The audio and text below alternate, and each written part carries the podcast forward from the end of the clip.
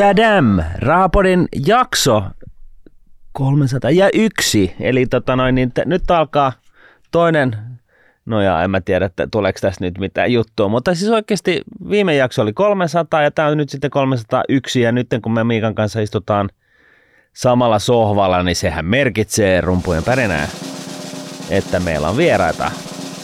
Tervetuloa Mari Hannola Antikainen Rahapodiin. Kiitos paljon. Kiva olla täällä. Onko varmasti? No, uusi kokemus. En ole aikaisemmin podcastissa ollut, mutta ka- kaikki on tällaista oppimiskokemusta. Yes. Ja me kun ollaan niin laiskoja, niin me yleensä aina laitetaan meidän vieras vielä esittäytymään. Et voisitko kertoa ihan lyhyesti, kuka sä oot, mistä sä tuut ja mitä sä teet? No nimi tulikin tuossa jo ja olen siis tuolla talous- ja nuoret tatissa nuorten talouden asiantuntijana, mutta ennen sitä on ollut parikymmentä vuotta toisella asteella lukio-opettajana, siitä kolme viimeistä vuotta tuossa liiketoiminnan ja yrittäjyyden valtakunnallisessa kehittämistehtävässä opetushommien lisäksi tuolla Lauttasaaren yhteiskoulussa ja siellä kehittänyt sellaista verkostoa talousosaamisen ja liiketoiminnan opettamisen lukioiden kesken. Voidaanko lyödä niin kuin kiinni, että sä tiedät kaiken Suomen koulutusjärjestelmästä? No totta. To- Totta kai, no ei, ei. En tiedä kaikkea, koska sehän muuttuu koko ajan, että koko ajan Mm. pitää oppia ja opiskella lisää. Niin, niin siis pelkästään, että pysyy kärryllä Pysyy siitä, kärryllä, mihin kyllä. se Ja sitä, mähän on tätä, niin kuin, mä inhoan sanoa, että mä olisin boomeri, mä en ole, koska mä oon kuulemma Z-sukupolvea. Mä oon tarkoistanut, lap- lapseni sanovat, oon boomeriksi. Niin tota, äh, kyllähän me ollaan vähän tippumassa näiden nuorten, nuorten tästä talousmaailmasta, niin sen takia pitää koko ajan, koko ajan yrittää pysyä kärryllä. Joo. Tänään aiheena sijoittajakoulu, mutta ennen sitä niin, niin tota, me ajateltiin, että me tota, käydään niin kuin ihan perusasioista, eli peruskoulusta lähtien vähän niin kuin, ö, tätä keskustelua. Mis, mikä on niin kuin tilanne nyt peruskoulussa? Että niin kuin ulkopuolisin silmin näyttää, että meidän niin kuin asema näissä PISA-tutkimuksissa dyykkaa, ja tota, Viro on nyt ykkönen muistaakseni, ja, tota, ja nyt oliko se eilen tuli joku tutkimustulos myös siitä, että OECD-maiden vertailussa niin, niin tota, Suomen korkeakoulutetut nuoret on nykyään niin kuin keskiarvoa alempana niin kuin tässä porukassa. Eli Eli ruoditaan vähän sitä, että mi- mitä tässä nyt oikeastaan tapahtuu. Mutta tota, Niin minkä takia se materiaali on heikentynyt sen jälkeen, kun me ollaan lähdetty materiaali pois? huomaa. Niin, niin sille, että Itse asiassa tämä ei kyllä ihan pidä paikkaansa. Et Itse asiassa just eilen luin, Panu Kalmi oli viitannut tuolla Twitterissä, päijät on tämä tämmöinen talousneuvola kokeilu 17-25-vuotiaille. Ja siinä oli ihana lause, että nykynuoret ovat vastuullisempia ja taloustaidossaan keskimääräistä meidän sukupolvea parempia. Mm. Eli ehkä enemmän nyt nostetaan niitä ongelmia esille. Mm. Että täytyy kuitenkin muistaa, että suomalainen koululaitos ja opetussuunnitelmat sisältää aika paljon talouden opetusta eri aineissa, kotitaloudessa, esimerkiksi peruskoulussa kotitaloudessa, mm. matematiikassa ja sitten yhteiskuntaopissa. Jo neloselta lähdetään harjoittelemaan arjen taitoja. Ne tulee siellä, mm. miten säästän, mikä se raha on, ä, oman talouden hallinta, tämmöiset tulee siellä jo nelosluokalla. Sitten ysillä mennään siihen, että mitä se talous tarkoittaa yhteiskunnallisesti. Ja sitten toisella asteella lukiossa on jo taloustiedon kurssi pakollisena kaikille. Ja sitten tuolla ammatillisella puolella ytöaineissa on talousopetusta. Et ei, tilanne ei ole että se, että oltaisiin jotenkin niin kuin nyt nuoret olisi huonompia kuin me, niin se ei pidä paikkansa.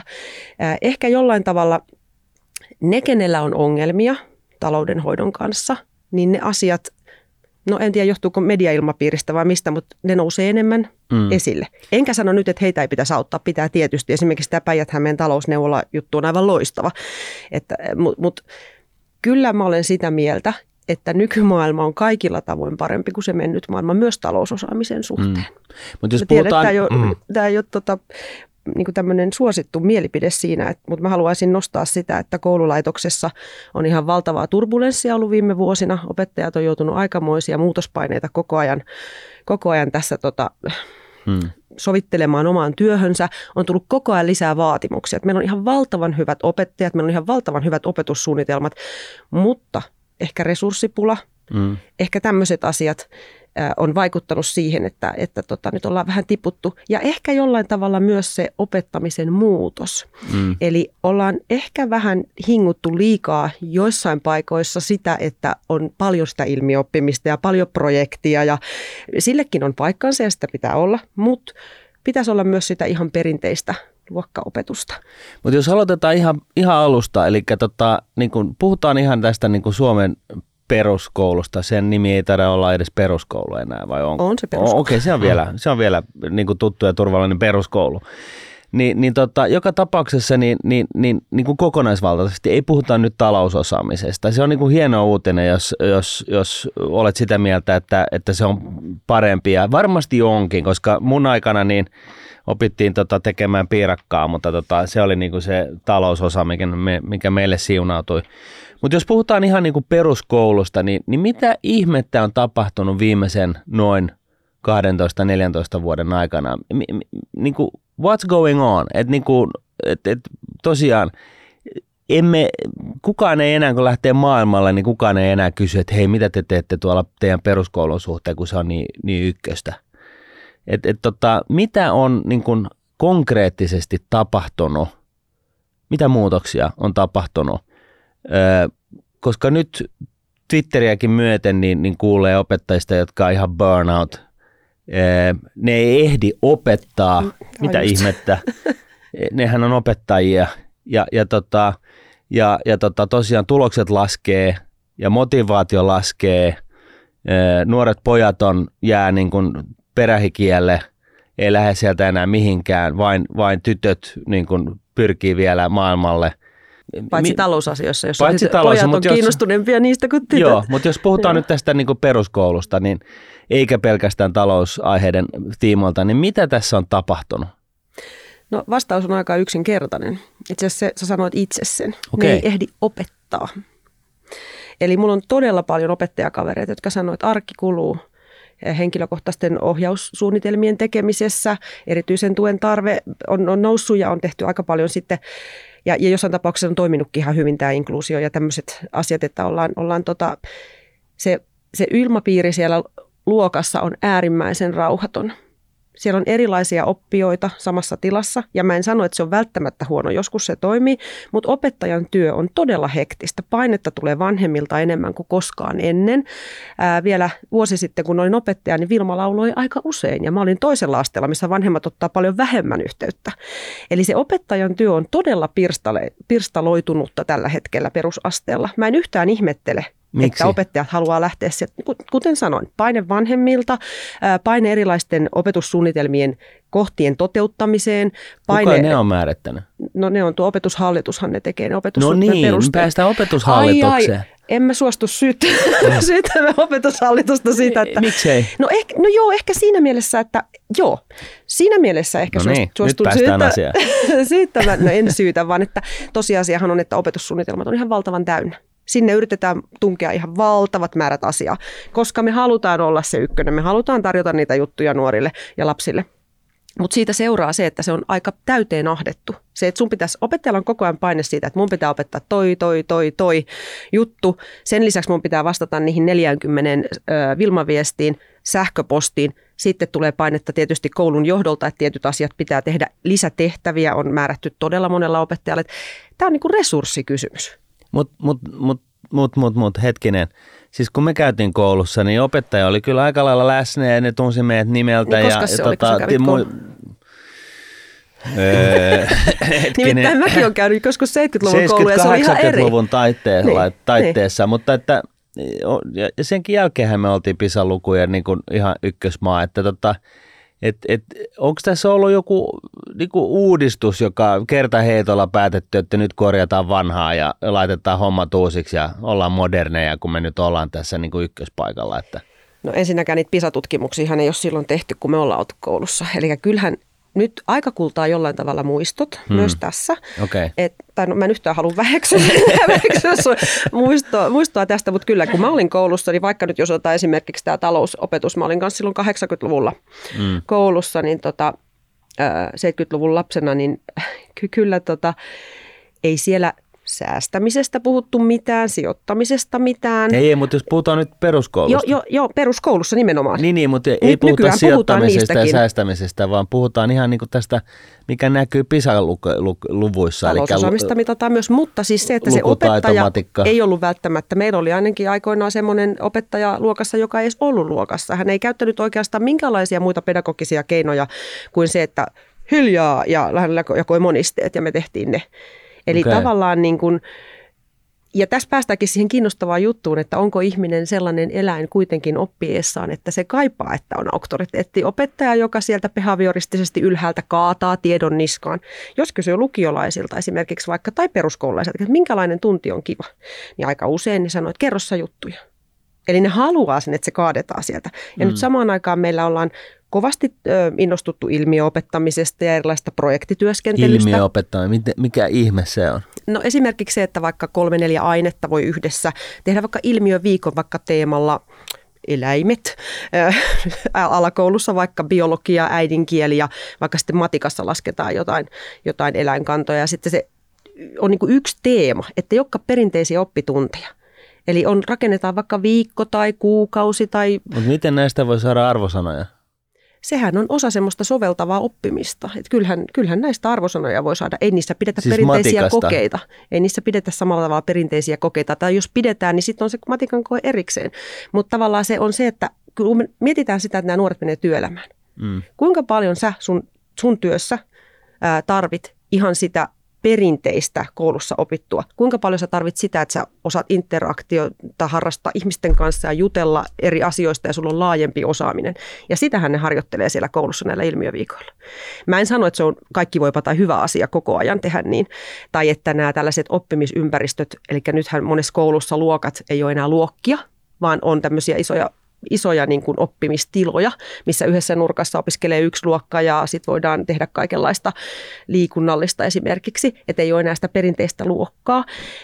Ää, hienoa, että sitä ollaan mietitty, koska se huomioi erilaiset oppijat, mutta se taas sitten valtaviralle ei välttämättä ihan kaikille käy, että, että jotkut kaipaa sitä rauhallista luokkatilaa. Se on vähän sama kuin työpaikoilla on menty siihen, mähän itse rakastan sitä, että on oma työtila ja työhuone ja kukaan ei tule mua häiritsee siihen. Mm. Ja sitten on menty siihen, että kaikki työpaikat on tämmöisiä avokonttoreita, mikä on mu- mulle ihmisenä aivan kauhistus. Mm. Kauhistus ja niissä on mahdoton mun mielestä työskennellä, mutta suurin osa ihmistä ilmeisesti tykkää niistä. Niin sit niitä tarjo- taitoja pitää harjoitella siellä koulussa jo, eikö? Mm. Mm.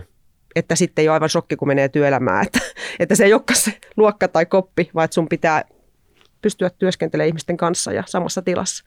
Se on niitä taitoja, mitä harjoitellaan.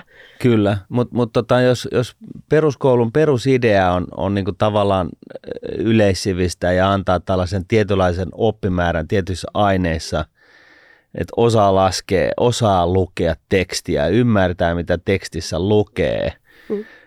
yleissivistä ja sillä tavalla tiedetään, että Suomen ulkopuolella on muita maita ja tota, maailma on muodostunut jollain tietyllä tapaa ja, ja eläimiäkin löytyy ja ne on erinäköisiä ja Niin. ne voidaan jaotella eri tavalla ja, ja tota, opi, opi, opiskellaan kommunikaatiota, eli kieliä, mm. Sun muuta, niin miten tämä tällainen, tällainen tota, löyhä, yht, keskenäinen seurustelumoodi, ilmiöopettaminen sitten istuu tähän niin kuin, käytännössä, että miten, miltä ne tulokset näyttää? Kun, siis mun mielestä vähän vaikuttaa siltä, että tämä ei toimi ollenkaan.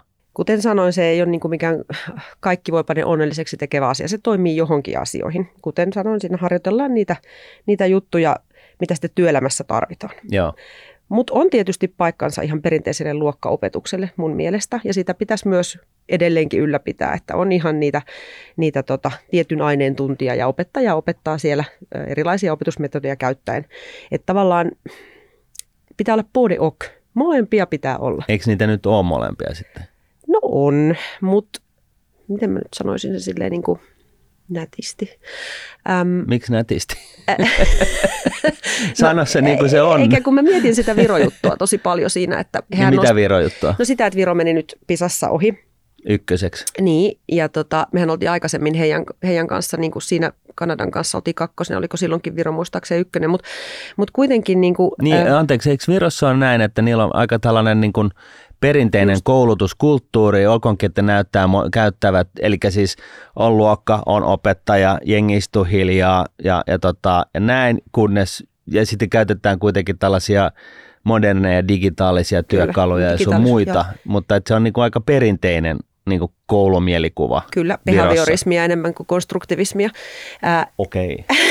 Eli behaviorismi tarkoittaa sitä, että opettaja niin kuin kaataa sen tiedon, mikä hänellä on. Hän on tämmöinen mm. orakkelimainen tiedon kaataja opettaja, opiskelijalle niin, tai niin, oppilaille. Joo, joo. Ja sitten taas konstruktivismi, mikä meillä on näkemyksenä Suomessa, on se, että lähdetään rakentamaan sitä tietopohjaa mm. ja, ja sitten siihen lisätään asioita.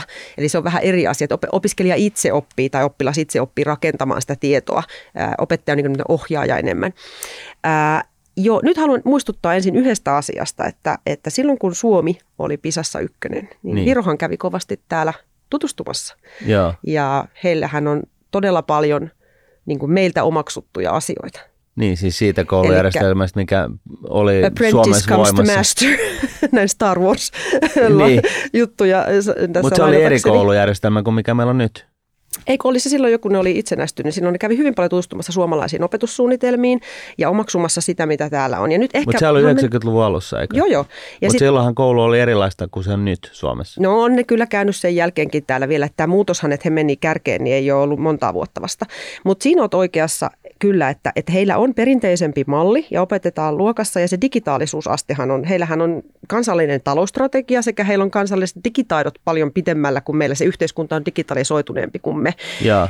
Kuitenkaan en sano, just äsken sanoin, että en usko, että kaikki pitää olla pelillistä, kaikki pitää olla digitaalista, kaikki pitää olla ilmiöoppimista, että siinäkin on fine line, että ne on osannut tasapainotella sen asian kanssa. Että heillä on digitaalisuutta, heillä on erilaisia pedagogisia ratkaisuja, mm. mutta heillä on myös sitä perinteistä opettamista, luokkaopettamista vähän ehkä eri tavalla kuin meillä. Toki tietysti Suomessa opettajan autonomia on suuri, ja ainakin jos puhutaan niin kuin toisen asteen opettajista, josta mulla on ehkä enemmän vielä juttuja ja, ja käsitystä, kun itse on siellä toiminut, niin kyllä, kyllä meillä opettajat myös ää, aika hyvin sitä ihan perinteistäkin opetusta tekevät. Että mm. kaikki ei suinkaan ole mitään mm. ilmiöhyppimistä, että se täytyy muistaa. Joo. Et tota... ei tarvitse muuttaa vielä muualla siis kun on al- koulu, just kouluikään tulevia lapsia. Mm. Se, se on sun päätös, että mitä sä haluat. No, siinä se Virohan Mutta nyt opetushallituksen tehtävä sitten mennä Viroon hakea oppia, että kuinka hommat pitäisi nyt hoitaa? Onko, onko tota, kun me ollaan aina oltu vähän sen isoveli ja se on pikkuveli, niin, niin voidaammeko me mennä nyt sitten katsomaan, että kuinka sitä pisatulosta tehdään siellä, että mitä pitää muuttaa? Niin, että niin ne kun, on NATO-jäseniä mm. ja meidän pitäisi opiskella vähän sitäkin, niin voisi ehkä – nyt sitten hakea sitä korjausliikettä. Et me ollaan PISA, PISA-tuloksissa missä? 15, 20? Ei me monta asiaa siellä nyt tiputtu. Ja mulla on tietoa vaan tästä talousosaamista. Siitä ei tuloksia ole tällä kertaa julkistettu nyt vielä niin. tämän vuoden osalta. Mutta että mehän ollaan oltu siellä ihan kärkikahinoissa kyllä. Että ei mikään, niin kuin, ollaan tiputtu, mutta ei, ei, ei niin kuin sillä tavalla mm. dramaattisesti. Mutta toi, toi on kiinnostavaa, mitä sä sanoit, että, että pitäisi mennä Viroon ottaa oppia. Miksi ei? Miksi käyhän, siis meillä käy todella, todella paljon edelleenkin vierailijoita ympäri Eurooppaa katsoa, että mitä me tehdään oikein, kun me kuitenkin ollaan niissä kärkikahinoissa. Opetushallitus, opettajat, opetussuunnitelmat meillä on aika hyvässä kunnossa. Meillä, me ollaan edelleenkin mallimaa. Et ei pidä mun mielestä nyt mihinkään murheen alhoon tässä mennä. Ihan että, oikeasti? No en, en mä sanoisi, Träkki että me ollaan... on aika heikko nyt tällä hetkellä. Me siis, ollaan valuttu koko ajan alaspäin. Tuota. Kyllä, kyllä. Mennään alaspäin, mutta edelleenkin mä sanoisin, että jos vaikka vertaa nyt sitten kun on vieraillut jonkun verran esimerkiksi saksalaisissa kouluissa vaikka, jossa edelleenkin se on ihan erityylistä se opettaminen, niin meillä sentään kehitytään koko ajan ja haetaan niitä malleja ja u- tarjotaan uudenlaisia oppimismalleja. Esimerkiksi meillä talous- ja nuoret tatissa, niin mehän, mehän tota, toimitaan opettajan tukena ja meillä on todella paljon pelillisyyttä, meillä on todella paljon uusia juttuja opettajille tarjolla koko ajan. Me vastataan siihen, että ne pystyisi paremmin tekemään niitä opetussuunnitelman juttuja. Ja mä näkisin mä arvostan suomalaista opetus suunnitelmaa ja opettajaa ihan valtavasti. Ja meillä on todella hyvä taso opettajissa ja opetussuunnitelmassa. Mutta silti opettajat, tähän nyt on vähän paradoksista, koska silti opettajat just sanoit, että ne on burnoutissa, niin ne, ei, niille ei ole aikaa opettaa. Ne hyvät ja vähät, ketkä siellä on edelleen, niin ne on raukka parat aikamoisessa mankelissa Niin, siellä. eli eihän asiat silloin ole hyvin.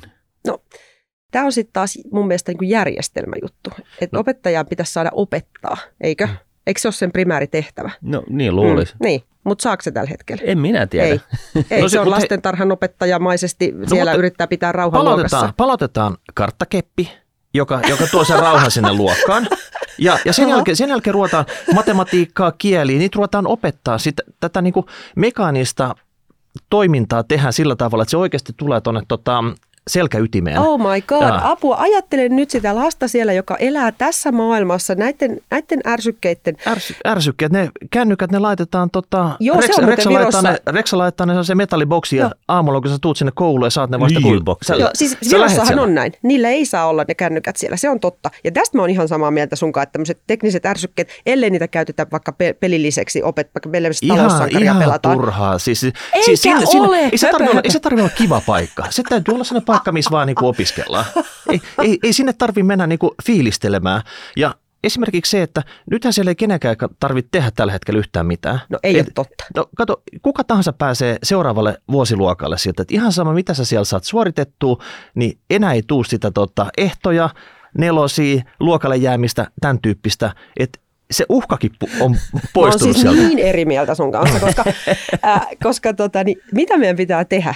On me tarjota sille nykylapselle, joka elää tässä maailmassa näillä asioilla, mitä hän on ympärillä, miellyttävä kokemus siitä koulusta, että hän oppii hän oppii oppimaan ja hän saa niitä kokemuksia, positiivisia kokemuksia. Ja koska ne nuoret, niillä on pelillisyyttä, niillä on digitaalisuustaitoja, tämä on muuten harhaluulo, että kaikilla olisi niitä digitaitoja, mutta ne osaa pelata esimerkiksi mm. aika hyvin, niin opetetaan sellaisten välineiden kautta, että se koulunkäynti on miellyttävä mm. ja tehdään sille homma helpommaksi opettajalle. Mut ihan Poistetaan niitä opettajan Mut ylimääräisiä tämmöiset, ihan tämmöiset juttuja. perustaidot, mitkä Ei vähän, mitään karttakeppiä vähän li, li, liippaa tota, niinku, talousosaamistakin. Mä oon kuullut esimerkiksi, että tota, vaikka palveluammatteisiin, niin nuoret kun valmistuu, niin mm. ne ei osaa esimerkiksi laskea niin kuin, tota, kolikkoja seteleitä. Ne ei, ne, siis ihan tämmöisiä niin kuin, normaali niin kuin rahalaskutoimituksia, että kassalla mm. toimii. Että se, se ei enää onnistu. Että se on oikeasti olla niin pihalla siinä.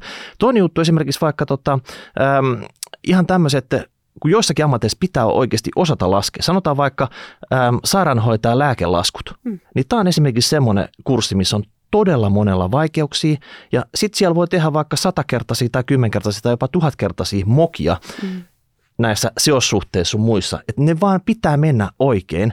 Ja siellä ei oikeastaan tiedä, mitä tässä tehdään, kun jollekin saattaa olla, että se ei siitä yhdestä kurssista pääse läpi, kun se pohjat sieltä peruskoulusta on niin heikot. Ja sitten kun nämä on niinku pakolliset, mitkä oikeasti on niinku niitä ammattiopintoja, mm. pitäisi saada suoritettua, ja ne ei niinku onnistu. Ja kuitenkin sairaanhoitaja on aika tämmöinen perustyöntekijä täällä Suomessa, että, mm. tota, että sen rima ei ole nostettu niin korkealle, että se niinku pitäisi onnistua. Niin mitä täällä oikeasti tapahtuu? Nyt sitä niinku rimaa pitäisi oikeasti niinku vähän joka puolella saada nostettua, että ei se nyt ole ihan pelkästään yhdeksän vuotta semmoista, semmoista chokolaadeja, mitä siellä peruskoulussa harrastetaan. No tota, mä, mä ihailen tota sun yleistämistä, että, että tota, et, et nuoret, ne menee sinne töihin ja ne ei osaa laskea. No tämähän ei ole tietenkään totta, se ei koske mm. kaikkia. Ja jos ajatellaan, niin kuin, että vaikka 37 prosenttia suomalaisista yläkoulunuorista ja toisen asteen nuorista kokee heidän talousosaamisensa, että ne osaa omaa hyvät taloustaidot. Melkein 40 prosenttia on sitä mieltä, että osaa. Ja sitten loppukin siinä on kuitenkin kohtalaisessa. Niin joo, siellä on niitä, ketkä ei osaa. Ja totta, voisi ehkä lisätä vaikka kasiluokalle vähän lisää matikkaa. Toki sitä opiskellaan matikassa sekä sitten kotitaloudessa, mutta sinne voisi ehkä jotain talousopetusta laittaa lisää, koska se 14 vuotta olisi aika hyvä semmoinen ikä, missä olisi hyvä puhua pikavipeistä mm. ja näistä asioista ja taloustaidosta, ihan rahan laskemisesta ja tämmöisistä matikkaa lisää voisi tulla. Mutta sitten taas... Esimerkiksi toisella asteellahan matikka on tällä hetkellä ihan määräävässä roolissa. Ja se määrittää, lähes kaikki lukioon menevät nuoret haluaa kirjoittaa pitkän matikan, koska siitä saa eniten pisteitä yliopistoon. Ja se tarkoittaa sitä, että tämä yleissivistävyys lukiossa kärsii siitä, että kaikki kirjoittaa pitkän matikan ja meillä on kohta tosi paljon psykologeja ja tuomareita, jotka on kirjoittanut pitkän matikan. Kenen, eikä kenen, kenen aivopiero niin, tämäkin? Tulos, hmm.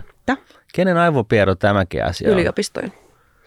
Eli, se, on ihan, se on siis ihan naurettava juttu siinä, että ja nyt mä puhun siis, mä olen sydämeltäni historia- ja yhteiskuntaopin opettaja, niin mä puhun siis, mistä, mikä epäreiluus siinä on.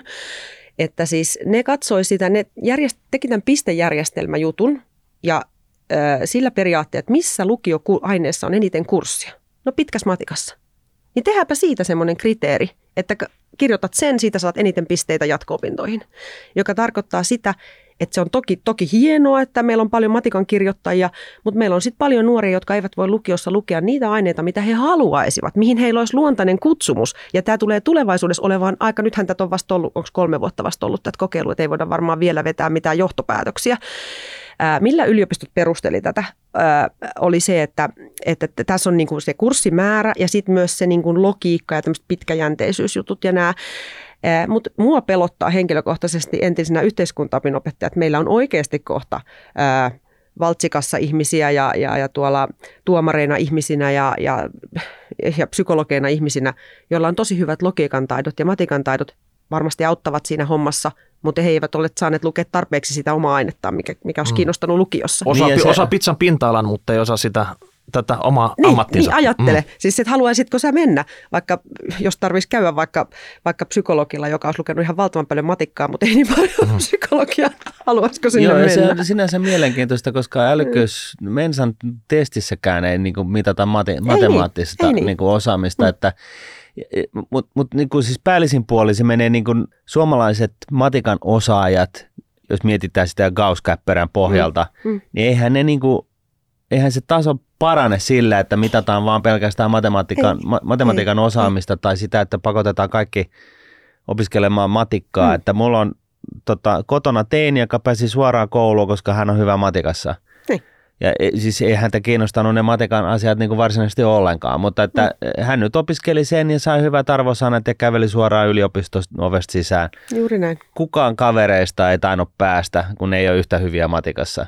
just näin. Ja, ja tota, ei hän nyt tiedä, että onko tämä homma niin kuin häntä kiinnostaa niin paljon. Katsotaan toivottavasti. Tai sitten hän vaihtaa seuraavaan yliopistoon tämän jälkeen, mutta että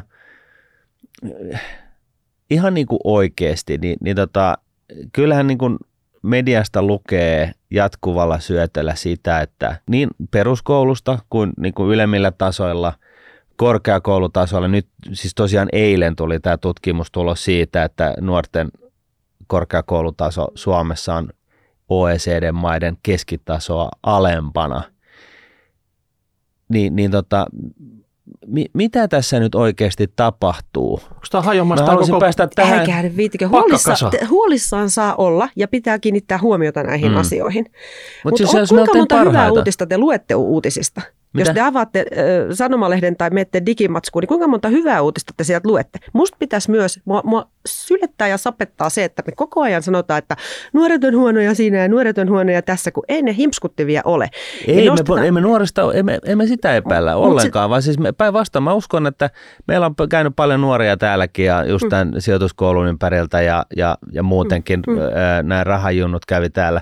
Se on ihan ilmeistä, että kaikki nuoret on meitä niin kuin noin viisi kertaa Niin. fiksumpia No. ja enemmän perillä ja Niin, näin. Siis, mua ei, niin kuin, siis näin se on. Mutta mut, tota noin, niin jostain syystä, niin, niin, tota, niin kuin sä itsekin totesit, niin opettaja, opettajat on burnoutissa, ne ei saa opettaa. Suomessa tehdään tällaisia päättömiä niin kuin päätöksiä yliopistojen toimesta, että matik, kaikki opiskelee matikkaa ja sitten sen pohjalta valitaan, että kuka lukee, haluaa pääsee, pääsee psykologian jatkoille. pääsee vielä 40 prossaa kuitenkin, että se pitää muistaa. Joo, että, mm. mutta siis tällaisia siis vääriä Mm. päätöksiä Mm. ja, ja, tota, ja korkeakoulutaso Suomessa alittaa, OECD, alittaa OECD-maiden keskitason. Siis oikeasti, kyllähän tässä nyt jotain on pielessä. Jos palotellaan tämä palasiksi, niin minkä takia opettajilla ei ole peruskoulussa aikaa opettaa? Siis kenen syystä? Miksi ne ei voi vaan lopettaa sen kaiken muun tekemisen ja keskittyä siihen opettamiseen? No, sehän on resurssikysymys myös. Ja sitten lisääntyneet tehtävät. Niin kuten mä sanoin, on tullut henkilökohtaiset Kuka on antanut ne lisääntyvät tehtävät? No siis lainsäädännöstähän meillä tulee opetussuunnitelmat, tulee, tulee tota... Jes, päästään Ei, älä nyt vi- poliitikoita. Hei, mä haluan mm. sanoa jotain positiivista. Mä haluan sanoa Tatin tulevaisuusrapsasta. Me kysyttiin yli kuuelta tuhannelta No me tullaan nuorelta, siihen- me tullaan mä sanon positiivisen asian nyt, koska mua stressaa, että tämä on liian negatiivista. Niin ajattelen 45 prosenttia kuitenkin koki, että ne saa esimerkiksi vastuullisesta, vastuullisesta kuluttamista, tämmöisistä asioista tietoa, mitä meidän, me ei ole ikinä saatu silloin, kun me oltiin nuorena. Eikö mm. se ole parannus? Mm. Eikö ole? Niin, nuoret kokee, että ne, ne, tota, mitä, että ne rohkeus puhua rahasta, yli 30 prosenttia on sitä mieltä, että ne uskaltaa puhua paremmin rahasta.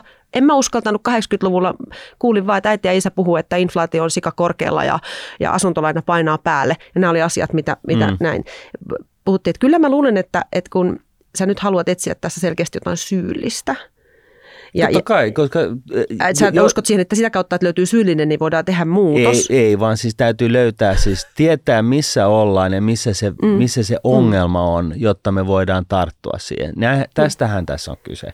Niin, mutta auttaako se syyllistäminen? Auttaa, se Ei vaan, kun ongelman löytäminen. Siis niin. totta kai, jos et sä tiedä mikä se ongelma on, niin mm. ethän sä voi niin kuin, tehdä sille ongelmalle mitään. No ongelma, siis kuten että on todettu, niin oppimistulokset on heikentynyt. Eikä se ole se ongelma. Miksi?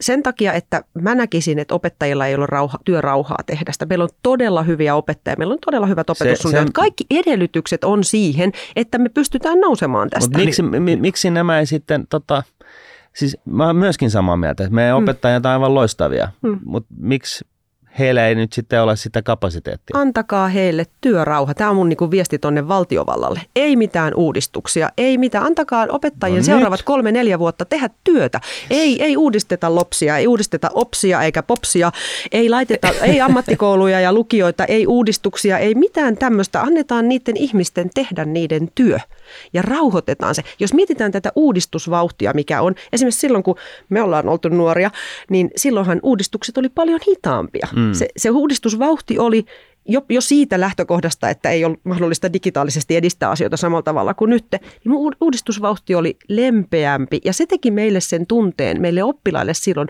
että se opetus oli kiireetöntä. Niin. Tietyllä tavalla. Mutta nyt, kun muutokset vyöryy vuoden puolentoista päästä aina alkaa uusi uudistus, niin opettajat on ihan Mi- Miksi se on no, näin? Miksi näitä uudistuksia ty- tyrkytetään no onko se sitten sitä, että meillä on niin hemmetin iso, anteeksi, pahuksen iso tota, paniikki siitä, että me halutaan pysyä siellä kärjessä. Ja sitten me yritetään niin kuin, fix the bike, niin, kuin niin sanotusti. But if it isn't broken, don't fix it. Mm. Mm. Mua kiinnostaisi tietää... Että on samaa mieltä.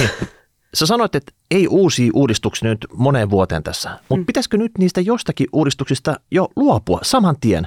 Että ei vaan odotella tässä, että jos me tiedetään nyt, on, että oikeasti nyt tota se, se tota burnout-mittari on punaisella mm. opettajilla, niin pitäisikö, pitäisikö, pitäisikö sieltä heittää niinku vi, viisi asiaa pois, mitä niitä ei pitäisi nyt tehdä? Ja nyt rauhoitettaisiin tämä tilanne eka ennen, kun ruvettaisiin niinku miettiä, Et mitä tehdä. Mitä tehdä. Mutta se, että jos niinku nyt on jo niinku tilanne päällä, mm tällä hetkellä, mm. niin ei se seuraava, vaikka ei uusia uudistuksia tehtäisi kolmeen mm. vuoteen, niin se tilanne parane tästä. Olisin tota mieltä. Pelkään pahoin, että se on mahdotonta. Kun mitä, se, mitä sieltä pitäisi ottaa pois? No se, kuten lista. mä nyt olen tässä useammista san, sanonut, useamman kerran sanonut jo, että, että mä uskon siihen, että sen opettajan pitää saada rauhassa opettaa. Tehdä kiireettömästi sitä työtä. Otettaisiin pois ne sellaiset ylimääräiset tehtävät. Mitä jota, ne on No se riippuu tietysti aina koulusta ja, ja opettajan osaamisesta, mutta saattaa olla, että opettaja hoitaa oppilaskunnan, on oppilaskunnan ohjaava opettaja, sitten sillä on vanhempain, vanhempainyhdistys saattaa olla, johtokunnan jäsenyys saattaa olla, sen lisäksi sen pitää tehdä jokaiselle oppilaalle henkilökohtainen opetussuunnitelma. Sen lisäksi hänen pitää huomioida erityisen tuen tarpeen opiskelijat ja tehdä heille erityisen tuen tarpeen suunnitelma. Sen lisäksi hänen pitää muistaa, jos, jos on sosioekonomisia ongelmia, niin mahdollisesti koulusta riippuen liputtaa ne ongelmat ää, ilman kuitenkaan mainitsematta sitä opiskelijaa. Eli siinäkin saa olla aika kielikeskellä suuta, että on huolissaan jostain opiskelijasta. Ää, ja sä et voi sanoa sitä, sä et voi sanoa sitä ääneen, kenestä sä oot huolissaan, mutta sun pitää olla huolissaan ja raportoida se. Eli, eli kaikki nämä tämmöiset ylimääräiset raportointivelvollisuudet ja hoksit, henkilökohtaiset opetussuunnitelmat, niin voisiko niissä helpottaa? En sano, että niistä pitää luopua. Totta kai, jos me ollaan huolissaan lapsesta tai nuoresta, niin meidän pitää ilmoittaa se. Jos ö, on määrätty, että pitää tehdä henkilökohtainen opetussuunnitelma jokaiselle oppilaalle, niin tehdään se, mutta voisiko ne olla vähän kevyempiä? Voisiko ne olla, se, tai niin tähän lisäksi vielä sitten, kun meillä on kansainvälistynyt koulu, niin sitten kaikki kansainväliset projektit, joka ikinen Erasmus-hakemus, KA2-projekti, raportointivelvollisuudet. Sen lisäksi sitten vielä kehittäjäopettajuus, jos olet saanut siunaantumaan itsellesi sellaisen ja rakennat siinä suunnitelman, kuinka sä kehität sitä aineen oppilaitoksen sisäisesti sitä sun ainettasi. Mm. Ja erityistehtävät eri oppilaitoksille, että jos on vaikka liikuntapainotteinen tai yrittäjyyspainotteinen, niin sitten sulla saattaa olla siihen liittyviä tehtäviä. Miten se näkyy sun aineessa? Ai niin, ja kattoteema yrittäjyys. Miten se näkyy sun aineessa? Kirjaa ylös se. Mm. Eli kyllähän tässä läkähtyy. Niin, no, jos mä, tästä... mä läkähdyin jo pelkästään tästä listasta, vaikka mä mikä opettaja. Ja mä en sanonut edes kaikkia. Joo, ja, ja sellainen, mikä pistää niinku öögaan tässä näin, niin on tämä henkilökohtainen opetussuunnitelma. Siis eikö siellä luokissa olla sen takia, että lähtökohtaisesti siellä annetaan sille luokalle se tietty opetus. Mikä, miksi tarvitsee, niin kuin räät, siis jos me aletaan räätälöimään opetusta niin me tarvitaan yhtä monta opettajaa kuin on oppilasta. Et eihän siinä niin kuin yksi opi, niin kuin opettaja riitä. Et mikä juttu tämä on? No taustallahan siinä on se, että me huomioidaan jokainen oppija. Jokainen oppija on erilainen oppija. Ja kyllä mä niin kuin näen sen tarpeen, erityisesti alakoulussa. Mun mielestä on hurjan tärkeää huomata, että jos on erilaisia haasteita vaikka oppimisessa, niin se pitää sitten miettiä siinä mm. opetuksessa, että miten, miten tämä oppilas pääsee oppimaan, kun mm. hänellä on näitä, ja näitä rajoitteita tai haasteita. Mm. Ja se ei saa olla rajoite, vaan haaste. Haaste, haaste ja semmoinen opettajan täytyy miettiä se keino, että miten vastata siihen. Mm. Niin äm, nyt, nyt mä taas kuuntelen vähän sitä niin kuin kaikuja menneisyydestä siinä, että musta on hyvä, että näihin asioihin, jos on vaikka oppimisvaikeuksia, niihin kiinnitetään huomiota ja se lapsi saa apua niihin ja, ja pystyy silti olemaan osa luokkaa ja oppimaan. Totta kai. Niin, eli ää, jos kaikkia kohdeltaisiin samalla tavalla kuin joskus 80-luvulla, ja pahoittelen nyt kaikkia 80-luvun opettajia, mitä mulla oli, oli hyviä opettajia, mutta oltiinhan me aika, ei me oltu yksilöitä. Me oltiin niin kuin mm. aika, me oltiin siellä luokassa aika niin kuin karjalaumamaisesti mm. saatiin kyllä ihan hyvää opetusta, mutta tällainen tasapäistäminen, tasapäistäminen oli peruskoulun idea mm. tietyllä tavalla, että laitetaan kaikki samaan. Mutta kyllä meilläkin enää... oli, oli tota, siis, mut, okei, okay, mutta mut siis mun pointti on niin tavallaan se, että, että siis totta kai niillä, joilla on niin ongelmia, niihin, niihin ongelmiin puututaan, mm. mutta tota, tarvitseeko niin kuin, tar- tehdä henkilökohtainen opetussuunnitelma ihan jokaiselle oppilaalle varta vasten vai voiko nähdä niin, kuin niin että se bulkki menee nätisti ja sitten siellä missä ongelma, niin siihen puututaan. Tarvitseeko niin kuin tehdä ongelmaa asioissa, joissa ongelmaa ei ole? Et, et, niin kuin... No ei, ei tarvi ja siis pääsääntöisesti hän esimerkiksi kasvatuskeskustelut, mitä alakoulussa käydään vanhempia nuoren kanssa, mm. niin tota, kyllähän ne kaikkien kanssa ne käydään, mutta että jos ei ole mitään ongelmia, niin eihän siinä tarvi, totta kai se keskustelu käydään, mutta siinä ei tarvitse niin mitään erityistoimenpiteitä sitten tehdä.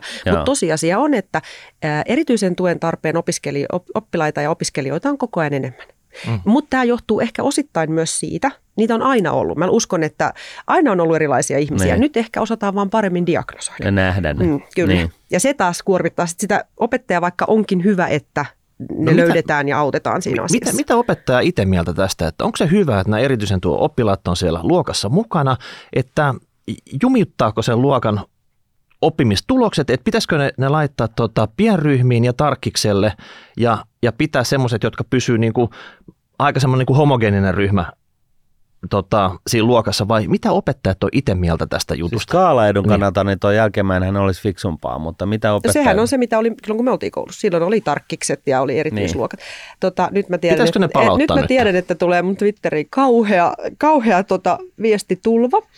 Hyvä. Ää, mutta mä, mä vastaan nyt niin kuin hyvin kielikeskellä ja diplomaattisesti tästä, että... että ei tarvitse. Ei, tämä on meidän välinen keskustelu. ja tämä on meidän... me, va- me kolme valla Joo, just näin. Eikö, tota, tästä opettajat on hyvin eri mieltä mieltä. Siis tästä ollaan jakauduttu, ehkä, tämä on yksi ehkä isoimpia niin jakolinjoja opettajien suhtautumisessa, koska osa opettajista on sitä mieltä, että tämä, että että erityisen tuen opiskelijat on lait integroitu sinne tavalliseen luokkaan, niin aikaan saa sen. Tästä on aika paljon kirjoitettukin nyt lehdissä, että saattaa olla sitten, että, että siellä on yksi, kaksi opiskelijaa tai oppilasta, jotka ei kerta kaikkiaan pysty toimimaan luokkatilassa ja häiriköi ja aiheuttaa vaaratilanteita ja sen opettajan huomio menee kokonaan siihen sen, sen niin, homman opiskellaan sen huonomman oppilaan mukaan. Niin, tai jos edes pystytään opiskelemaan, niin, niin, niin, että se on okay. sitten sitä, se on, niin kuin, se on kriisinhoitoa, mm. että äläpä hypin nyt ikkunalaudalla ja näin.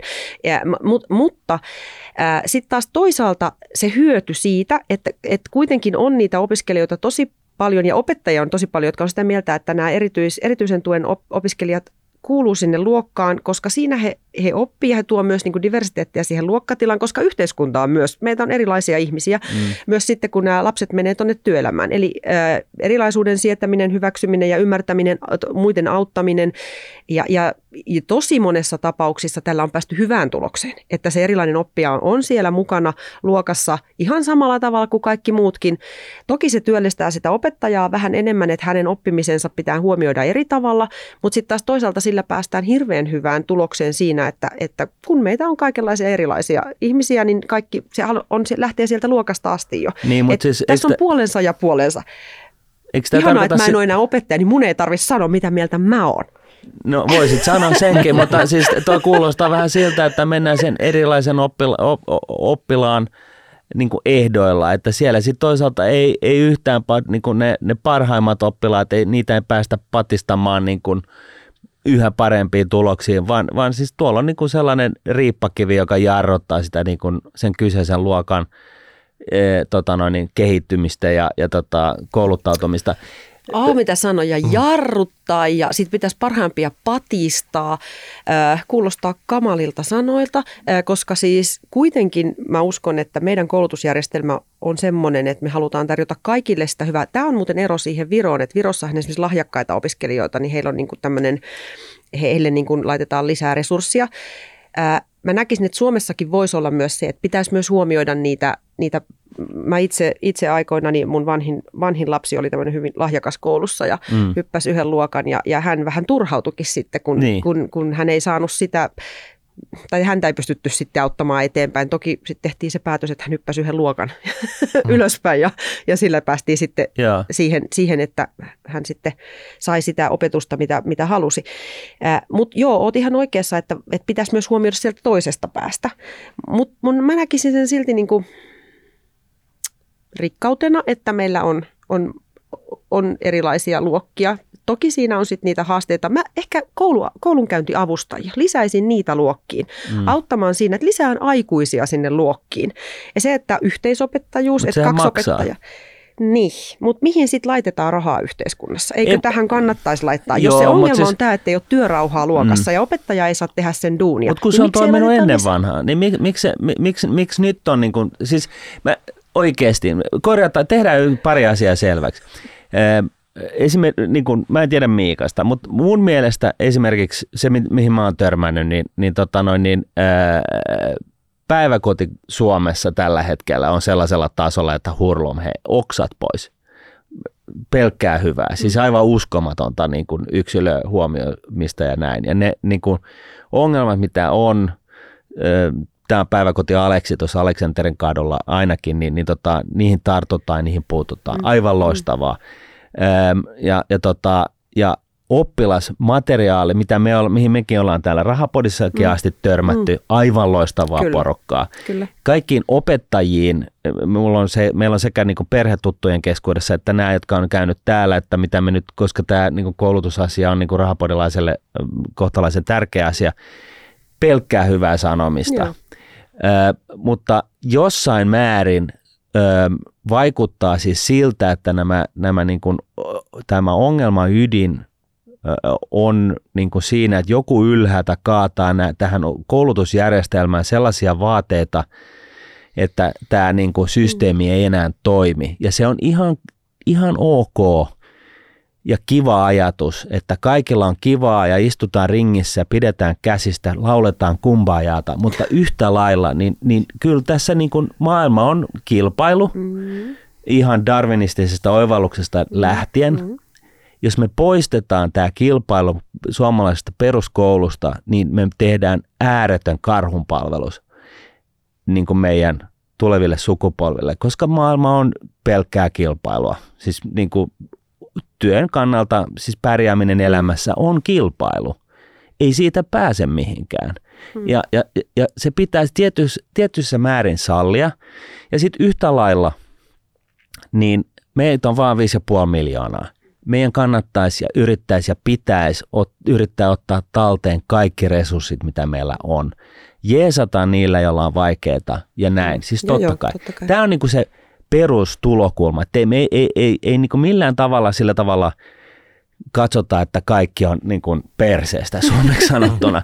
Mutta, mutta siis jotenkin tuntuu, että tämä niin kuin, tämä, että opettajat ei saa opettaa, oppilat ei saa oppia ja, ja, tota, ja, ja jossain määrin niin tämä niin kuin, tällaisella niin kuin perusmaalaisjärjellä tulkittuna niin, niin jossain mättää. Ja jos se on niin, että, että tota, meidän taso laskee sen takia, että me, me, me, tota noin niin pelkäst, me, me niin isot luokat menee pelkästään sen huonoimman oppilaan pohjalta, niin siis totta kai se taso laskee. Ja sitten toisaalta se, että tämä on kuitenkin tuotantolaitos. Ei ole niin, että me voidaan ottaa niin kuin 30 op, op, opettajaa per luokka ja maksaa tästä niin kuin 60 miljardia tästä opetusjärjestelmästä. Totta kai tässä pitää olla niin kuin jonkunnäköinen niin kuin sellainen pareetotehokkuus, että nyt ei niin kuin lisäämällä euroa ei enää saa vastaavaa määrää Niin just, hyötyä. niin just mietitään, että tarvitaanko sitä yksi henkilö lisää siellä luokassa tässä tota, koulussa vai sairaalassa vai missä. Nyt on niinku, mm. niit, niit, joka Niin, puolella niitä kyllä. ihmisiä tarvitaan. Nyt Kyllä. täytyy miettiä, mistä me saadaan Miten me saadaan m- tehoa more tähän bang for the buck koulutusjärjestelmään? sille tyylisesti, että, tota, että mihin se kannattaa laittaa. Voi olla, että se vaatii jotain muuta muutoksia nyt täällä, mutta ehkä tämä pitäisi jollain tavalla, ei nyt ihan atomeksi räjäyttää, mutta kuitenkin nyt kriittisesti tarkastella, että mitä nyt ruvettaisiin karsimaan. Että nyt pitäisi palata vähän semmoiseen, semmoiseen niin tehokkaaseen moodiin, ottaa niitä niin kuin ylimääräisiä härpäkkeitä pois ja, ja katsoa sitten, Siis- tota, että mistä, mistä löytyy semmoinen vakaa tukitaso, että tästä mennään eteenpäin ja sitten jotain järkeviä lisäyksiä siihen. Siis mutta pitäähän niin se pystyä voida sanomaan, että tota, resurssit on rajalliset, miten me saadaan se mahdollisimman suuri hyöty niillä resursseilla, mitä meillä on. Nyt tuntuu siltä, että tota, opettajat keittää kahvia ja, ja tota, silittää päitä ja, ja, ja, ja niin kuin Hei muistetaan nyt vastailee. kuitenkin, että tekee suurimmaksi osaksi opettajat tykkäävät työstänsä, ovat todella Kyllä. hyviä. Ongelma ehkä mä sanoisin on se, että miten me saadaan vielä niitä hyviä opettajia lisää sinne kouluun. Myös se alan houkuttelevuus on yksi tekijä, millä pystytään korjaamaan aika paljon. Että opettajan, mehän ollaan valitettavasti nyt vähän opettajan ammatin semmoinen niin kuin status. status on laskenut tosi paljon ja Ruotsissahan se tapahtui jo silloin aikoina, kun sieltä poistettiin ylioppilaskirjoitus. Eli siinä mielessä tämä, mitä sä sanoit, että tämä kilpailullisuus, että meillä kuitenkin on se tason mittari vielä. Meillä mm. on ne ylioppilaskirjoitusjutut. Siitäkin moni, moni rehtori ja opettaja on eri mieltä, että ne pitäisi poistaa. Mä oon edelleen sitä mieltä, että se on hyvä tason mittari. Ää, Ja siinähän me laitetaan ne opiskelijat kilpailemaan niitä, niistä opiskelupaikoista. Ää, Et, et, tavallaan se, että miten me saataisiin siitä houkutteleva, että me saadaan ne hyvät opettajat pysymään siellä koulussa ja valitsemaan, nuoret valitsemaan opettajan ammatin ja pyrkimään yliopistoon lukemaan sitä, niin, niin se, on, se on aika olennaista. Se, se on niin kuin laatukorvaa määrän ehkä siinä mielessä. Kuitenkin mä sanon, että resurssin laittaminen siihen, että alakoulussa työrauha pysyy, että lisättäisiin muutamia koulu, kouluavustajia esimerkiksi sinne luokkiin tai koulukuraattoria mm. kouluihin lisää, erityisopettajiahan nyt on lisättykin jo, niin tota, mä näkisin, että erityisopettajat ja kuraattorit hoitaisi ne asiat, mitkä kuuluu heille, niin kuin he kunniakkaasti kyllä tekevätkin, ja se helpottaisi sen opettajan taakkaa siellä. Lyödään tällainenkin paalu tähän nyt pöytään, että tota, et, et se on ihmeellistä, että että tota, Suomessa jotenkin on unohdettu se, että niin kuin opettaja on, niin kuin, se on niin kuin Jumalasta seuraava. Voidaanko sopia tästä, että, että niin kuin, et, et ainakin mä oon katsonut niin kuin Aleksin päiväkodin niin kuin, päiväkotiopettajia ja niitä, niitä muita, mitkä siinä on ollut. Ja, ja niin kuin siis ylipäätänsä tiedetään Kreikan ajalta, niin, kuin, niin opettajahan on, sehän on se, joka tuottaa niin kuin ihmisosaamista ja Kyllä. antaa ihmisille edellytyksiä pärjätä elämässään. Niin kuin, mitä, mi- mitä, mikä voi olla tärkeämpää? Eikö tänään se? ole kansainvälinen opettajien päivä? Että Niin, no ihan senkin takia, niin nyt, nyt niin kuin, siis opettajuus ja opettajat kunniaan, että tota, ja, ja mä, mäkin muistan mun, mun opettajat mun Kyllä. koulusta. Mä, mä kävin STB Gymnasiumia, siellä Kirkkonummella oli varmaan Suomen paras koulu siihen aikaan. Mm. Öö, Siitä huolimatta vai? Siitä huolimatta mä kävin siellä. Että tota, et tästä nyt ei ole yhtään Niin, kyse, vaan tässä oikeastaan niin kuin, vähän niin kuin itseään suututtaa nimenomaan se, että oppilasmateriaali on parempi, op, opettajat on parempia, opettajuus on niin kuin aivan keskeinen osa yhteiskunnassa ja nyt jostain syystä niin tämä koko meidän loistava systeemi rapautuu, koska nyt on jotenkin illuusioita ilmassa. Vähän niin kuin siltä tuntuu. Joo, se on totta. Mutta hei, Mennään nyt, et me, nyt, nyt, nyt, tota, nyt, nyt eteenpäin tästä Joo, sitten. Joo. yes, nyt siirrytään. Sijoittajakoulu, mitä sinne kuuluu? Hyvää kuuluu. Meillä on siellä uusia, uusia oppilaitoksia. Öö, silloin alun, alun perin, kun se Otetaan alkoi... ennen sitä, sori että mä keskeytän, mutta otetaan ennen sitä ihan lyhyesti, mikä se sijoittajakoulu olikaan. No, hyvä, hyvä, hyvä tota juttu. Nordnetin kanssa tehdään yhteistyössä tämmöisessä sijoittajakoulu tuotetta Talous ja nuoret Tatissa. Se on toisen asteen opiskelijoille, eli ammatillisen ja lukiopuolen opiskelijoille tarjottava kurssikokonaisuus. Kaksi ja puoli vuotta vedetään. Saatiin muuten viime vuonna vuoden sijoittajatekopalkinto. ja tuota, just näin.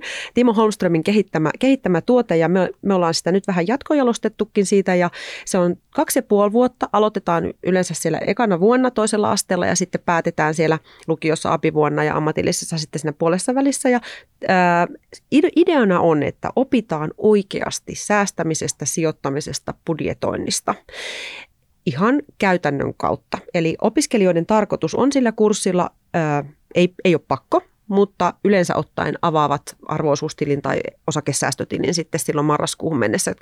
Mä itse vedin sitä pilotointia, niin syyskuussa, kun aloitettiin, niin marraskuussa taisi olla kaikilla opiskelijoilla sitten se arvoosuustili. Ja sitten siihen on rakennettu sellainen sivutuote kuin hyvän tekeväisyyssalkku, mikä mahdollistaa sen, mihin me esimerkiksi talous ja nuoret Tatissa pyritään, että huolimatta sosioekonomisesta taustasta nuori voi osallistua tälle kurssille. Sulle ei tarvi olla pätäkkää, sä voit osallistua tähän hyvän tekeväisyyssalkkuun. Ja se on semmoinen idea, että oppilaitos etsii yrityksen, joka sponssaa tietyn määrän rahaa tälle nuorten sijoittajaporukalle. Ja sitten nuoret sijoittaa kaksi ja puoli vuotta tai sitten oli noin kahden vuoden pätkä että saadaan sitä jatkumoa, nähdään vähän. Siis oikeasti, oikeata rahaa Juh, oikeisiin osakkeisiin. Oikeata rahaa oikeisiin osakkeisiin, rahastoihin, hajautetaan, hmm. kyllä. Ja tota, sitten se tuotto siitä salkusta annetaan yhteen, yhdessä valittuun hyvän tekeväisyyskohteeseen. Eli tämä on ihan mahtava juttu siinä, että jos nuori haluaa oppia säästämistä ja sijoittamista turvallisesti, eikä itse halua avata arvoisuustiliä tai osakesäästötiliä, niin tätä kautta hän voi harjoitella sitä yhdessä ryhmässä, äh, ryhmänsä kanssa. Ja tota, sitten yritys voi antaa sitten, kun se periodi on ohi, niin sen pääoman seuraavan ryhmän käyttöön. Tai sitten voi päättää jopa lahjoittaa vaikka koko pääoman tuottoineen johonkin hyvän tekeväisyyskohteeseen, jolloin se on siis verovähennettyä, jos se on sieltä verottajan hyvän tekeväisyyslistalta se kohde. Ja, ja sitten kaikki tässä... voittaa. Miettikää mikä juttu niin kuin siis jollekin pienen paikkakunnan lukiolle, että ne saa jonkun ison firman tai ei tarvitse olla niin isokaan. Siis se paikallinen firma lähtee sponssaa tällaista. Mikä medianäkyvyys, kaksi ja puoli vuotta. Meidän yritys tukee meidän paikallista lukiota hyvän tekeväisyyssalkussa, menee vaikka nuorten mielenterveyteen se tuotto. Mm. Kaikki voittaa tässä. Kyllä. Siis sen sijaan, että ne yritykset laittaa joulukorttirahaa, niin laittaisi sen tähän. Ja mitä tärkeintä, tärkeintä, niin myöskin se, että opitaan, että osakekurssit ei aina myöskään mene ylös. Että, niin, tota, että välillä ne tulee alas ja mm. että se kuuluu ikään kuin asiaan. Että Kyllä. se on kuoppainen tie, mutta pitkässä juoksussa, niin kiitos Kyllä. seisoo. Kyllä, se on tosi hyvä. Ja sijoittajakoulu muutenkin, siis mun täytyy sanoa, että opettajana ollessa, niin, niin tota, tämä ehkä yksi antoisimmista kursseista itselle ollut ikinä. Koska, Ihan oikeasti? Joo, joo, siis mä oon kuitenkin 2000 ollut opettajana, niin se, sen kurssin jälkeen, sen, niiden tunti, tuntien jälkeen mulla on aina semmoinen olo, että mä niinku hehkuin sitä semmoista opettamisen iloa. Ja mä ehkä en haluaisi puhua opettamisesta, vaan oppimisesta, koska mä myös itse opin ihan älyttömästi siinä. Treidaus ei ollut mulle niin hirveän tuttu juttu mm. esimerkiksi, äh, mutta tota, Jukka Lepikkö kävi sitten vähän kertomassa, mitä treidaus on. Sovittiin hänen kanssaan vielä erikseen tämmöinen setti, niin se, se Voi op- opiskelijat, opiskelijat odotti Jukkaa ihan hurjan paljon sinne. Ja, ja tavallaan se, että, että siinä oli pari tyttöä. Meillähän on siis se tilanne, että tyttöjä tämä talousosaaminen ja, ja, ja sijoittaminen ei kiinnosta niin paljon. Näistä tutkimu- meidän tässä mm. tulevaisuusraporttitutkimuksessa, minkä Tatti tekee, niin siinä esimerkiksi nousee tämä. Ja, ja mä olin niin iloinen, kun mä aloitin sitä kurssia, että sinne tuli pari tyttöä sinne kurssille – ja tota, no mä en ole koskaan sijoittanut, mä en tiedä mitään tästä. Vois tulla tälle kurssille? No, totta hitsissä sä voit tulla tälle kurssille, tämä on just sua varten tämä kurssi. Ja sitten tota, vuosi vedettiin sitä ja ne sitten ne uskalsi ostaa ensimmäiset osakkeensa joskus joulukuussa. Ja tota, en sano mikä firma, koska tällä hetkellä niille ei mene niin hyvin sillä firmalla, mutta mihin se tyttö rahansa laitto, mutta silloin sillä meni ää, muutama vuosi sitten. Ja tota, sitten tuli seuraava elokuu ja me menin työpaikan parkkipaikalle autolla, niin se tyttö tuli sieltä, tuli sieltä takavasta semmoista niin kuin omasta loikkaa. Mari, Mari, mun osakkeet on noussut näin ja näin paljon tänä aikana, että kiitos, että mä pääsin tälle kurssille. Se oli niin kuin oikeasti tajunnut siitä jutusta jotain. Mm. Niin se oli, itsekin oli silleen, että wow, niin, että et tämän takia mä teen tätä duunia. Ja tämän takia tällainen tuotesijoittajakoulu on hyvä. Että se it, it, it's not about the guys who are investing all the time. Niin kuin niitähän oli koko puolikas kyllä, luokka. Kyllä. Ja he, heilläkin on paikkansa. Musta oli aivan ihanaa, kun aina kun meni sinne luokkaan, niin millekään muulle tunne. Yleensä ne vaan valuu vähän sinne tunnille ja sitten no moi ja näin. Mutta sinne kun meni, niin ne oli kaikki tä, niin kuin tikissä istumassa siellä. Ja Mari, Mari, ootko seurannut, mitä Teslalle on käynyt? Hei Mari, ootko ostanut harvia? Ja, ja se keskustelu oli tätä. Ja käytävällä, kun ne käveli ohi, mutta Mari, katoitko, mitä sille ja sille kurssille on käynyt? Se oli ihan mahtavaa. Ah, silloin, sinä päivänä, kun oli Saksan sanakokeet, ne ei ollut yhtä innostuneita ne kundit. Ei, no toki Saksa en opettanut koskaan, mutta kundit ei ollut ihan samalla tavalla. Kyllä, kyllä. En kuullut askeleita, että jee, jee, kokeet tulossa. Joo, se on mm. totta. Mutta se, se tuote, sijoittajakoulu tuotteena ja palveluna, niin se on, mä tykkään tosi paljon siitä, just nimenomaan siitä, että sukupuolittunut talous, eli että kaikki talousammatteja hakeutuu vain kundit ja niitä kiinnostaa talousaset. Ja mm. tällä hyvän tekeväisyyssalkkujutulla ja sijoittajakoululla me tavoitetaan myös niitä tyttöjä. Tyttöjä kiinnost, alkaa kiinnostaa sijoittaminen ja se, se näkyy jo trendinä, että niitä on alkanut mm. kiinnostaa talous, kiinnostaa sijoittaminen ja kiinnostaa esimerkiksi vaikka johtaja-ammatit, mikä aikaisemmin on ollut ihan, ihan mm. toisinpäin. Mm. Ni, niin ja se on mielenkiintoista, että, että, että, että, että se on vaan siitä kiinni, että sä pääset niin kuin – konkreettisesti Joo. tekemään sen, niin joku patoutu vaan niin kuin aukeaa ja Joo. tavallaan niin kuin sulla on uusi temmelyskenttä sitten. Kyllä, ja tämä uskon, että niin su, tämä sukupolvi, mikä nyt tulee, tulee tekemään tässä niin kuin tosi ison muutoksen tässä sukupuolittuneessa taloudessa, että, että meillä tulee mimmit jyräämään, mm. jyräämään jatkossa. Ö, joo, sano vaan. Niin onko nyt tämän perusteella, kun tämä on nyt pari vuotta pyörinyt, ja, niin jo tämän kokemuksen perusteella niin opetushallituksen oikeasti pitäisi tehdä tilaa tälle opetussuunnitelmaan, että olisi niin kuin pakollinen kurssi, kun nythän tämä on vapaaehtoinen. Mm. Että et oikeasti että tälle on niin kuin tilausta, oppilaat haluaa tätä, ne rakastaa tätä ihan eri tavalla kuin jotain muuta ainetta. Että sieltä voisi hyvin raivaa vaikka kurssin uskontoa pois tai jotain muuta sitten sille, että et, et kaikkihan ei voi, ei voi vaan lisätä. Mehän just niin, puhuttiin kyllä, tästä, kyllä, että kyllä, tulee kyllä. burnoutti. Jos niin, vaan lisätään, kyllä, lisätään, lisätään kyllä, kaikkea juttua. Että nyt sieltä pitäisi jotain ottaa pois. Että nyt oikeasti vaan niin kuin nipsastaisi jotain semmoista, mikä ei ketään enää kiinnosta. Niin tällä hetkellä niin tämän tyyppiselle voisi hyvin tehdä tilaa ja tätä voisi olla ehkä jopa pikkusen enemmänkin, mitä niin kuin nyt. Ää, no lukion, lukion yleissivistävä. Eli mä, mä pitäisin sen yleissivistävyyden. Nyt jo, kuten puhuttiin tässä, että nyt jo se matikka on saanut siellä niin kuin aika mm. ison määräävän roolin. Eli en lähtisi, en lähtisi nyt mä oon aika tyytyväinen näihin opetussuunnitelmiin. Mä tykkään siitä, että se on vapaaehtoinen, koska joo, se kiinnostaa paljon nuoria, mutta se ei kiinnosta kaikkia nuoria. Siitä ei voi tehdä mitään pakollista. Se on vähän sama, sama tota, sen uskonnon syventävien kurssien kanssa, että niistäkään ei voi tehdä pakollista, vaikka jotkut tahot sanoisivat, että pitäisi olla vaikka maailmanuskonnot pakollisena kaikille, koska on tärkeää ymmärtää kulttuurista monimuotoisuutta ja, ja eri uskontoja. Kun mä, mä nyt on aina paasannut siitä, että pitkäjänteinen säästäminen pitäisi olla yhtä itsestään selvää kuin hampaiden pesu mm. aamuisin, niin olisin ehkä kuitenkin henkilökohtaisesti sitä mieltä, että tämä nimenomaan pitäisi opetella kaikille. Toki sitä ei tarvitse tehdä sijoittajakoulun kautta, mutta että niin kuin tavallaan tämä periaat, perus tehokas tekeminen – ja niin kuin tavallaan se, että opetettaisiin just sitä, että, että se treenaaminen ei kannata ja se on se pitkäjänteinen tekeminen, joka ei vie sulta käy, käytännössä hirveästi aikaa ja, ja et se voi olla pienimuotoistakin, mutta sitten ja, ja se, että se ei ole niin kuin sen takia, että sä hankit bling blingiä tai mm. että sä, susta tulee miljonääri, mm. vaan, vaan se on, sä teet tällaista pitkäjänteistä niin kustannustehokasta säästämistä osakkeisiin ihan niin kuin, ö, sen takia, että sä rahoitat sun elämänkaarta. Että sä mm. saat vetoapua sen mm. sun oman elämänkaaresi mm. rahoittamiseen sillä tavalla ö, enemmän valintoja elämänkaaresi varrelle, että sä, sulla on, niin kuin, sulla on niin kuin vähän enemmän liikkumavaraa.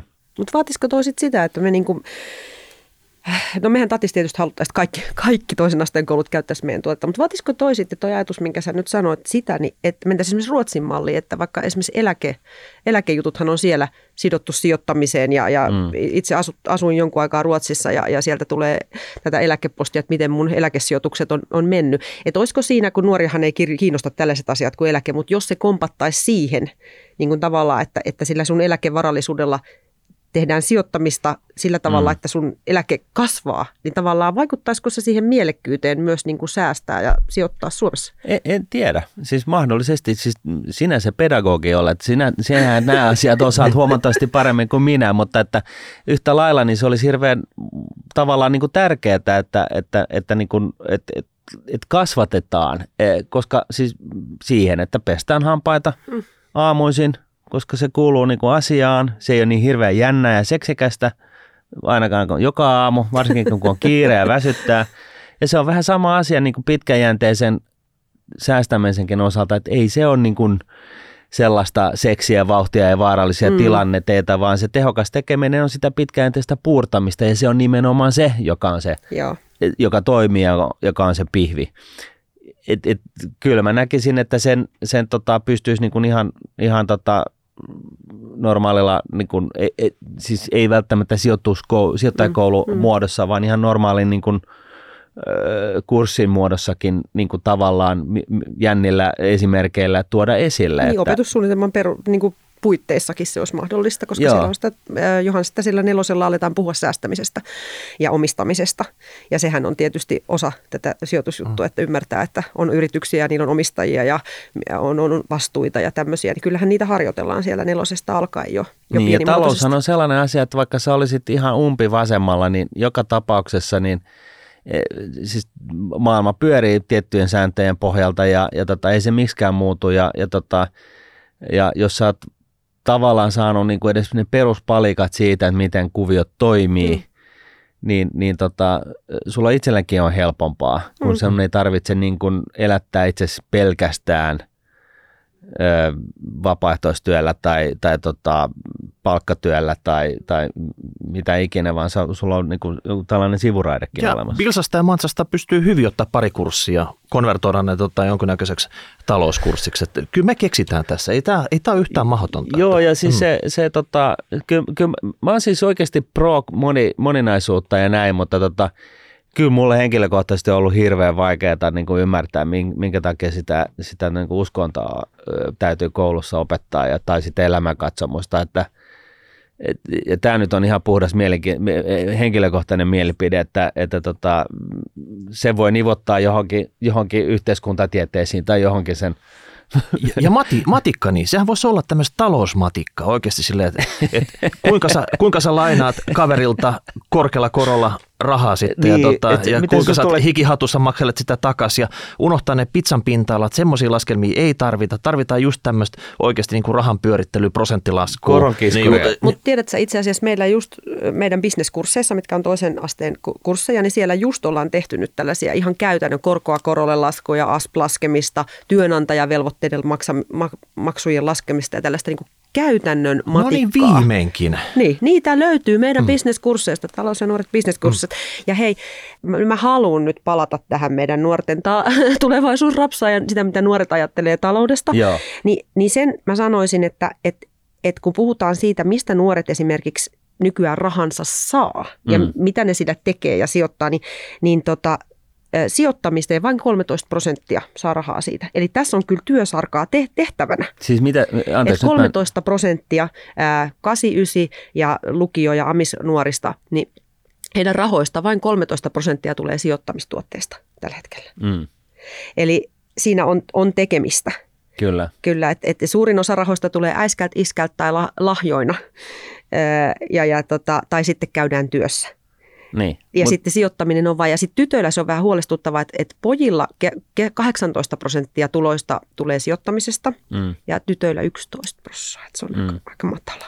No Suomi on kyllä vielä aika tota, pankkitili, pankkitilikansa, ei tässä kyllä kovin moni sijoittele. Että, Joo. Että, tota, niin. Mutta ahkeruus kunniaa mm. ja, ja tota noin, niin sijoittamisesta vetoapua Todella. oman elämänkaarensa rahoittamiseksi, jotta enemmän valintoja ja opetushallitus, kuunnelkaa tämä, niin tota, ei muuta kuin sieltä kärretti hihat ja hösseliksi.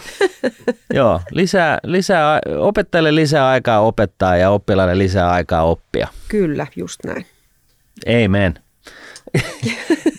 Kiitoksia. Ei muuta kuin pistätte palautetta hashtag rahapori, rahapori.nuude.fi tai kommentoitte tubeen. Ja kiitoksia Mari Hannola Antikana, että pääsit tänne jututtamaan meitä tästä talousosaamisesta ja kaikesta opetuksesta siinä ympärillä. Kiitoksia. Kiitos, oli stimuloiva. se, sitä se oli.